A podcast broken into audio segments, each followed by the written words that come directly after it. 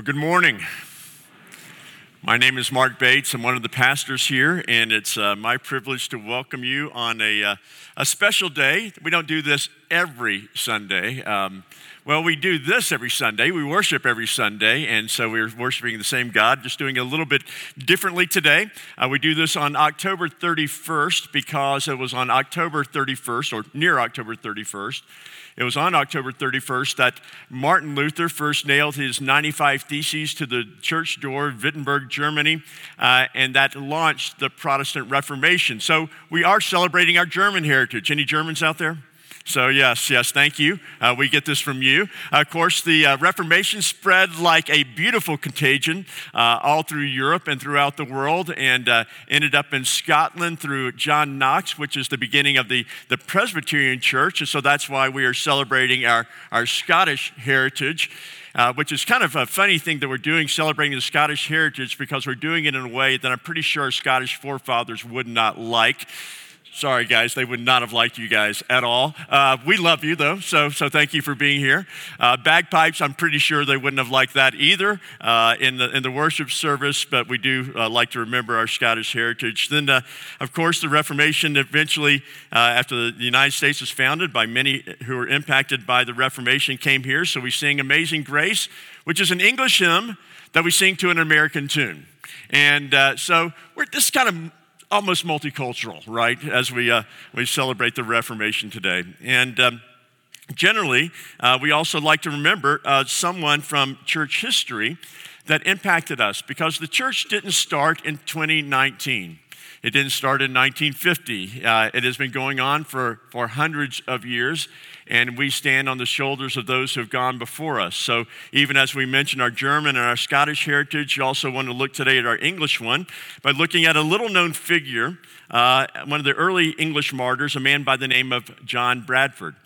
Have you ever heard the expression, uh, there but by the grace of God go I?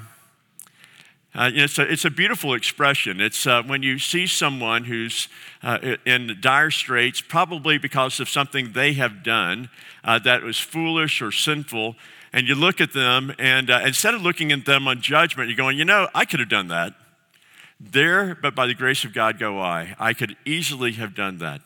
Well, that uh, all began with a man named John Bradford. He was the first one reportedly to have said that. It was on an occasion he saw a, a criminal being led to execution, and he looked and he saw the criminal, and he said, But for the grace of God, there goes John Bradford.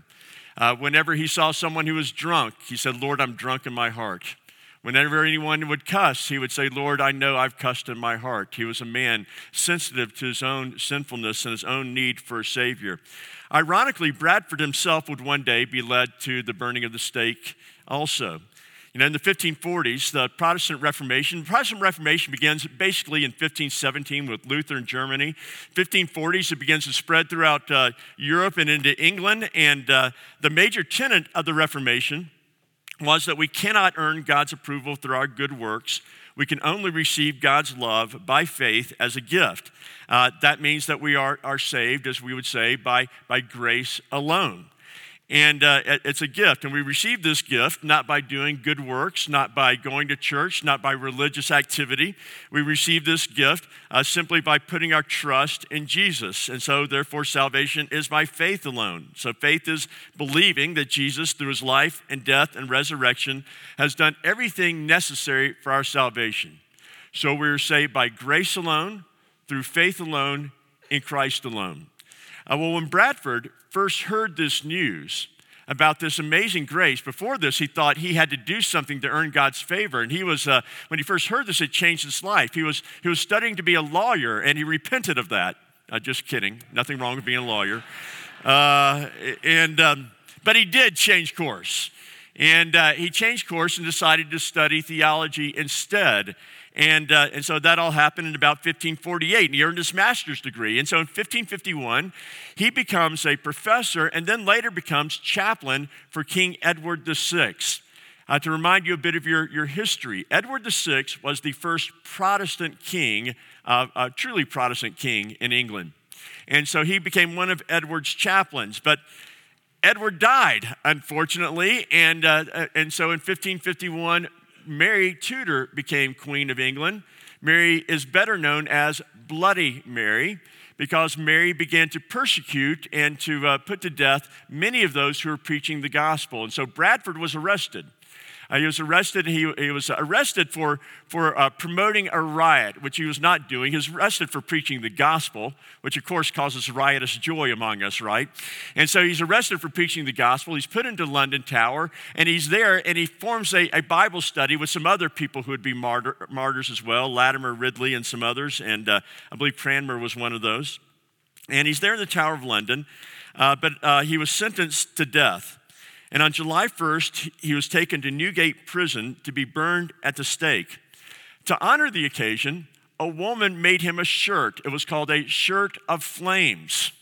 You get the purpose of the shirt. You wear the shirt when you go to the flames. And the shirt was designed like a wedding shirt. So today it would be the equivalent of, of, a, of a tuxedo that a man might wear to his own wedding. And she gave him this shirt to wear to his execution because he was going to the wedding of the Lamb. As part of the church, as part of the bride of Christ, his, his execution day was his wedding day. And they took him out and they, they chained him to the stake and they chained him next to another man named John Leaf. And he turns to Leaf and he says, Be of good comfort, brother, for we shall have a merry supper with the Lord this night. They said that when the flames were coming, he, he reacted as if it was simply the breeze of a hot summer gale. Now, we know the flames hurt. We don't want to over romanticize uh, being burned at the stake. But the question still remains how could someone approach the flames, something that would be so incredibly painful, like it's his wedding day? How could he do so with joyful anticipation? You know, John Bradford, by the way, is not an outlier. Uh, the, the, many have said that the, that the blood of the martyrs is the seed of the church. And it's not like martyrdom is simply something of the past, uh, not something of simply of history. According to missiologists and historians, more people died for their faith in the 20th century than all the other centuries combined. Even today, people are being put to death for their faith in Jesus Christ. And so the question is why are people willing to die for this? Uh, why would you endure things like this? And that's the question we are looking at in the book of Hebrews this morning. We're asking the question is Jesus worth it? Is Jesus worth suffering for? Is Jesus worth dying for? Is Jesus, is Jesus worth being thought you're a fool? Is Jesus worth people thinking you're crazy? Is Jesus worth people thinking that you have no sense at all? Is Jesus worth being ostracized by your community? Is Jesus worth that? Well, the writer of Hebrews answers that question. And answering that question, the first thing he tells us in the, the passage we just read, verse, 12, chapter 12, 1 through 3, he says, to answer this question, first look back. Uh, excuse me, look ahead. Look ahead. Look ahead at those who have gone before. Now, the book of Hebrews was written to uh, Jewish Christians. These are, are Jewish people who have uh, determined to follow Jesus. They're now being persecuted for their faith. Their, their persecution will, has not yet reached the point where they're going to be martyred. That will happen later on, but not yet at this point. Instead, they're being ostracized by the community. They cannot shop, they cannot do business, uh, they're being excluded, probably suffering vandalism. They're suffering intense persecution. And so, what these Jewish Christians were thinking is thinking, you know, my life was better before I started following Jesus. This is not my best life now. Uh, my life was better before. And, and so, why can't I just go back to the way things were before and just abandon Jesus, return to my old faith, and then things will get better? And the truth is, if they had done that, things would have gotten better. But the writer of Hebrews writes to them this letter, and it's what it is it's, it's a long letter saying, Here's why you should not abandon Jesus Jesus is better. That's the theme all the way through. Jesus is better. Jesus is better than the angels. Jesus is better than Moses. Jesus is a better high priest. Over and over, Jesus is better. And then we get to this uh, chapter, chapter uh, 11 and chapter 12. And here in this chapter, the writer compares the life of faith to a race. And he says, This is no 100 meter dash, uh, it's a marathon, it's a long race. And, and if you've ever uh, participated in, in, a, uh, in an endurance sport like a, a, long running race, a marathon, or something of that sort, uh, you know that um, uh, the, the, the, trophy is simply winning. Uh, is winning. The, the trophy is simply finishing. I mean, if you finish, that's an accomplishment. If you're one of those people uh, who's actually done the Pikes Peak Marathon, two things. One is, have you seen a psychologist? There, there are issues here uh, that you why you would do that. But but the other thing is that's that's an accomplishment. I mean, I don't care how long it took you. If you did that, that's an amazing thing. Uh, it, it's an accomplishment. And so you know you, you don't have the same sort of issue uh, with the, with the 100, 100 meter dash. Nobody gets like through, a, you know, running the 100 yard dash and the 50 yard line says, I just don't know if I can make it. You know, I just don't know if I can keep going. Uh, but that happens in a, in a race. And so uh, if you run to the top of Pikes Peak and back, you, you, get a, you get a trophy. I don't know if you get a trophy. Well, today you get a trophy even if you finish the 100 meter dash, but that's a different problem. Um, but you've earned a trophy if you get to the Pikes Peak and back. So the writer of Hebrews sends them this letter to Christians who are discouraged, and he tells them why they should keep going. And in chapter 11, he points them back to the people who've already run the race. He says, says Look at these, and he calls them a, a, a great cloud of witnesses. Uh, chapter 11 has oftentimes been referred to the, as the Hall of Faith or the Hall of Fame of the Faithful, and it, it recounts heroes who've gone before you know, Noah, Abraham, Jacob, Moses, others. And all of these people suffered greatly. All of these people ran the race for the long haul uh, and, and, and endured great hardship and obstacles. Some of these heroes of the faith did not always start well. Sometimes they stumbled on the race, many of them did, uh, and fell down. But in the end, they all kept running and they finished well. They've gone ahead and they're waiting at the finish line and it's only together with us uh, that they get the prize. So the writer of Hebrews calls them a great cloud of witnesses. And the idea is not that they're, they're fans in the stands cheering us on. It's not like they're there saying, go, go, go. The idea is that we look ahead to them. Uh, the idea of a cloud of witnesses, a cloud in the ancient literature referred to a large group of people, uh, is that we look ahead to them and say, they made it. We're looking at them. They're at the finish line. They made it. And we look and say, if they made it, we can make it too. It gives us that encouragement for the journey. You know, reading their stories uh, and, and hearing how they, they endured is inspiring to us. It's inspiring to us. You know, a number of years ago, Tricia and I were part of a, a, a small group to start a new church in, in Florida. And um, you know, starting a new church is, is, is like starting a new business. It's a very risky venture. You don't know if it's going to work or not. I've always said if I knew then what I know now, I never would have done it. I would have been too, too afraid. And, um, and so, but we got going, and the church, uh, after a year, looked like it was going to make it. And I was talking to a friend of mine. He goes, You know, I'm thinking about starting a, a church in Florida. And he says, You know, he, he said, Well, if Bates can do it, I know I can. And, uh, you know, his logic was not wrong, right? His logic was not wrong. I mean, if God can use me and God can use anyone, and, and that was his logic. And, and so we look ahead and say, you know, if God can see these people through, I mean, if you read about those, uh, the people in, in, Hebrews chapter 11, and we, you lift them up as heroes, but then you go back and read their stories, they, they're a bumbling group. I mean, Abraham Abraham, do you remember how he, he sold out his wife just to save his own skin? Not just once, but twice? If God can use Abraham, he can use you. You haven't sold your wife, I hope, right? I mean, you know, you, you look at others. You know, David, you know, commits adultery. We, I mean, on and on. Jacob, the liar. I mean, if God can use these people, then God can use us and he can persevere. So, so we look at them and say, God helped them and they made it through. They've, they've received the crown already. And God has given them the crown.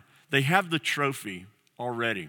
This same sort of motivation that, that coaches will use with their players. If a, if a coach has uh, got a team and he's got a former player that's won a national championship, let's say, you know, maybe they've won one like Alabama or something, and um, uh, and so they, he would bring in a former player who's at national championship, and the player walks in, and what's the player do? He just kind of shows off his little ring. unless the other players see it. and They kind of pass it around. And what's the message the coach is sending? That ring can be yours. That ring can be yours. You know, so we look at the cloud of witnesses. The difference is the coach is saying to the players, if you work hard and do your best, you will make it to the end. What God is saying to us, though, is if you just trust me, I'll carry you to the end. It's not you who has the endurance. I am the one who will sustain you. It is God's faithfulness, not ours, that will see us through. The question is will we trust God to be faithful? Do you believe He really will see you through to the end? So we, so we look ahead at those who've gone ahead. Secondly, we look to Jesus. Look to Jesus. In verse 2, he tells us to look to Jesus, the founder and perfecter of our faith. That word founder literally means the person who goes first on the path. You know, how many of you have, have been up Barr Trail at all? How many of you, you know, thought that was fun? Okay, you, I don't know what's wrong with you people. It's uh, I, I did it once, and I said I would never, ever do that again. And when I did it the second time, I meant it. Uh, I, the, the, just the, the, the pain of that. Now, you think about how hard that is. How hard was it for Fred Barr? Fred Barr went first. Fred Barr paved the trail. Fred Barr got the rocks out of the way. He picked the best route. You think it's hard for you. It is easier for you because Fred Barr went ahead on the trail. And what it's saying is Jesus did this for us. Yeah, yeah, the trail's hard, but it's nothing like what Jesus did. We are not suffering to the point where Jesus suffered. Yes, we're called to endure, but He's already smoothed the path. It is a, a, a journey of endurance, but he, but he has paved the way for us. And so you think about what Jesus did in blazing the trail. You think that, that and you begin to understand that He understands your pain. He understands your hardship. He knows how difficult it is. You know, no one understands better. He became a man like us to suffer like us. He healed the sick, and what happened? They accused him of breaking the Sabbath. He cast out demons, and they said he was demon possessed. They lied about him. They convicted him without evidence. They nailed him to a cross, and while he was dying, they laughed at him. And then on the cross, he cried out, My God, my God, why have you forsaken me? It seemed that even the Father had turned his back on him. G.K. Chesterton said of that moment, that is the moment that God seemed for an instant to be an atheist. Jesus, who is God, for a moment lost his faith in God, it seemed. When Jesus calls us to follow him, it is a call that involves hardship and sacrifice. He's not oblivious to our pain, but he's gone on the journey ahead. He is the founder of our faith, he's the trailblazer, and he comes and he says, Follow me. But he's just not only the founder, the writer of Hebrews also says he's the perfecter of our faith. That is, he's the one who brings it to completion. Our salvation depends on Jesus from beginning to end. The reason we follow after Jesus is not that we look at the mountain and say, I can do that. The reason we look to the mountain and say, I can do that is saying, Jesus, I'm going to follow you up that mountain because I'm counting on you to carry me to the top. I am not confident in my ability. I am confident in your ability. You are the founder. I follow you, but you're the perfecter. You're the one who brings it to completion. Uh, he will see us through. And here's the essence of why the Protestant Reformation is so important and why it began. It's the whole point of what we're, why we're doing this this Sunday. The church at the time of the Reformation was teaching that Jesus died on the cross for sinners, that God forgives those who confess their sins, and believes that Jesus died for their sins. So, so what they're saying is that, that we are saved by grace through faith in Jesus. But there's a key word that is missing in each of those statements. They're saying we're saved by faith, but not necessarily faith alone, and by grace, but not necessarily grace alone, and in Christ, but not necessarily Christ alone. And it's that word alone that changes the whole gospel message.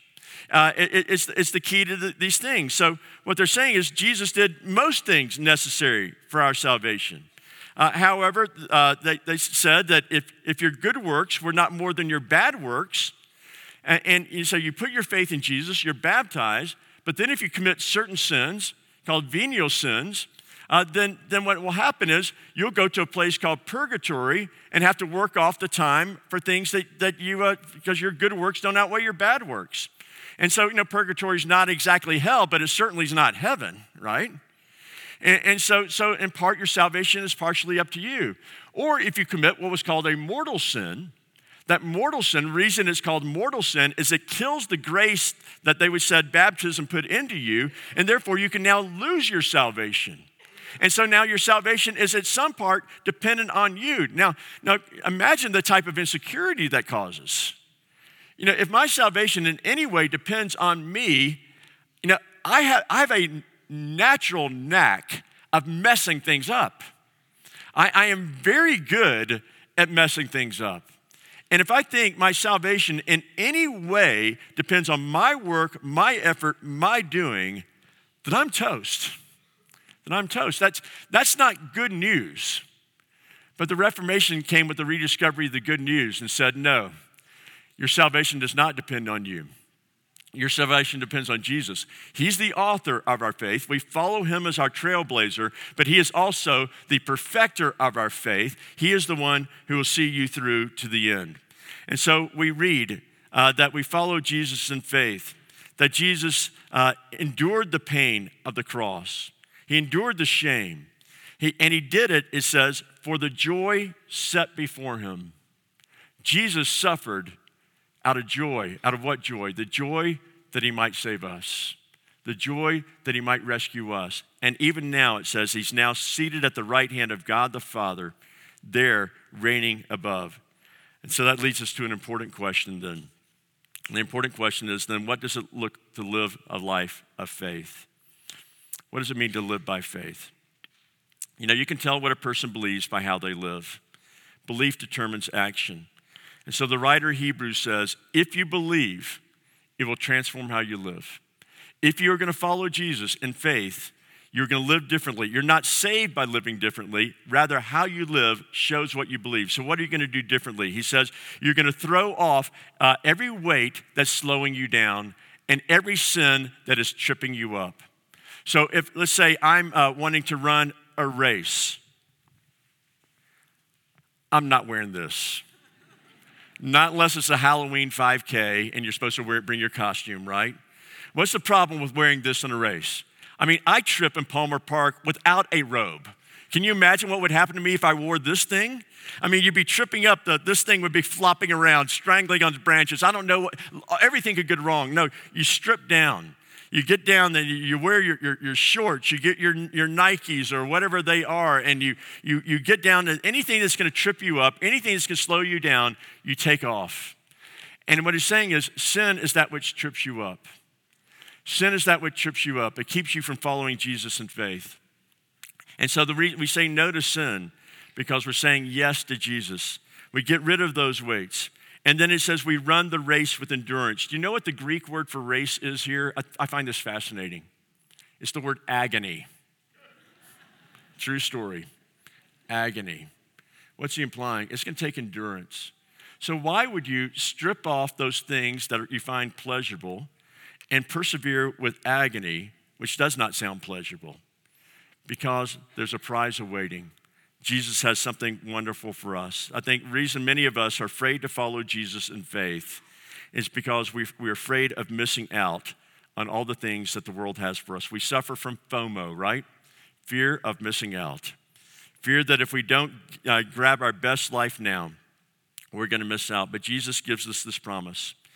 Everyone who's left houses or brothers or sisters or fathers or mother or children or lands for my name's sake will receive a hundredfold and will inherit eternal life. You can't miss out. Jim Elliot gives the logic of faith this way He is no fool who gives up that which he cannot keep to gain that which he cannot lose. Friends, everybody here is running a race. You're pursuing a prize. Whether you call yourself a Christian or not, you're pursuing what you believe is going to be the best life for you. The question is are you running the right race? Are you pursuing the right prize? I know some of you are skeptical about the Christian faith, you have your doubts. I understand that, and we would love to talk to you. As Steve said, he'll be in the back. Uh, I'll be down here at the front. Love to talk to you about any questions you may have. But the question is, what prize are you running for, and is it worth it? Let's pray. Our Father, we do thank you for the hope that Jesus gives to us, the hope that those who leave everything behind will ultimately be satisfied in you. And so, Lord, we pray that those of us who put our faith in you would, would throw off those sins that entangle us and we would run with endurance, not because our endurance is what saves, but because we are living based on what we believe, that we believe your promises are true. And so, Lord, enable us, strengthen us to live by faith. Father, I pray for those that are here today. Who are here simply to, to investigate the claims of Christ, and maybe they just came because they enjoyed the celebration. We're so thankful if that is you that you were here. But let me ask you do you know why you're, why you're living? Do you know what your purpose is? Do you know what prize you're pursuing? Is it worth it? I invite you even now to come give your life to Christ. Simply say to Him, Lord, I realize I'm running, but I'm on the wrong course. I'm after the wrong prize, the wrong trophy. What I'm pursuing will never satisfy me, it will never give me life eternal. And so, Jesus, I'm abandoning that course and I want to follow you. And Lord, I know that in my own strength I cannot. I cannot persevere, but I trust that you are not only the author, you're not only the founder of our faith, but you're the one who's the perfecter, that you'll finish it. So, Lord, I give my life to you, trusting you to finish the work that you've started this day. I thank you, Lord, that I can now follow you because you are the one who saves. I pray this all in Jesus' name. Amen.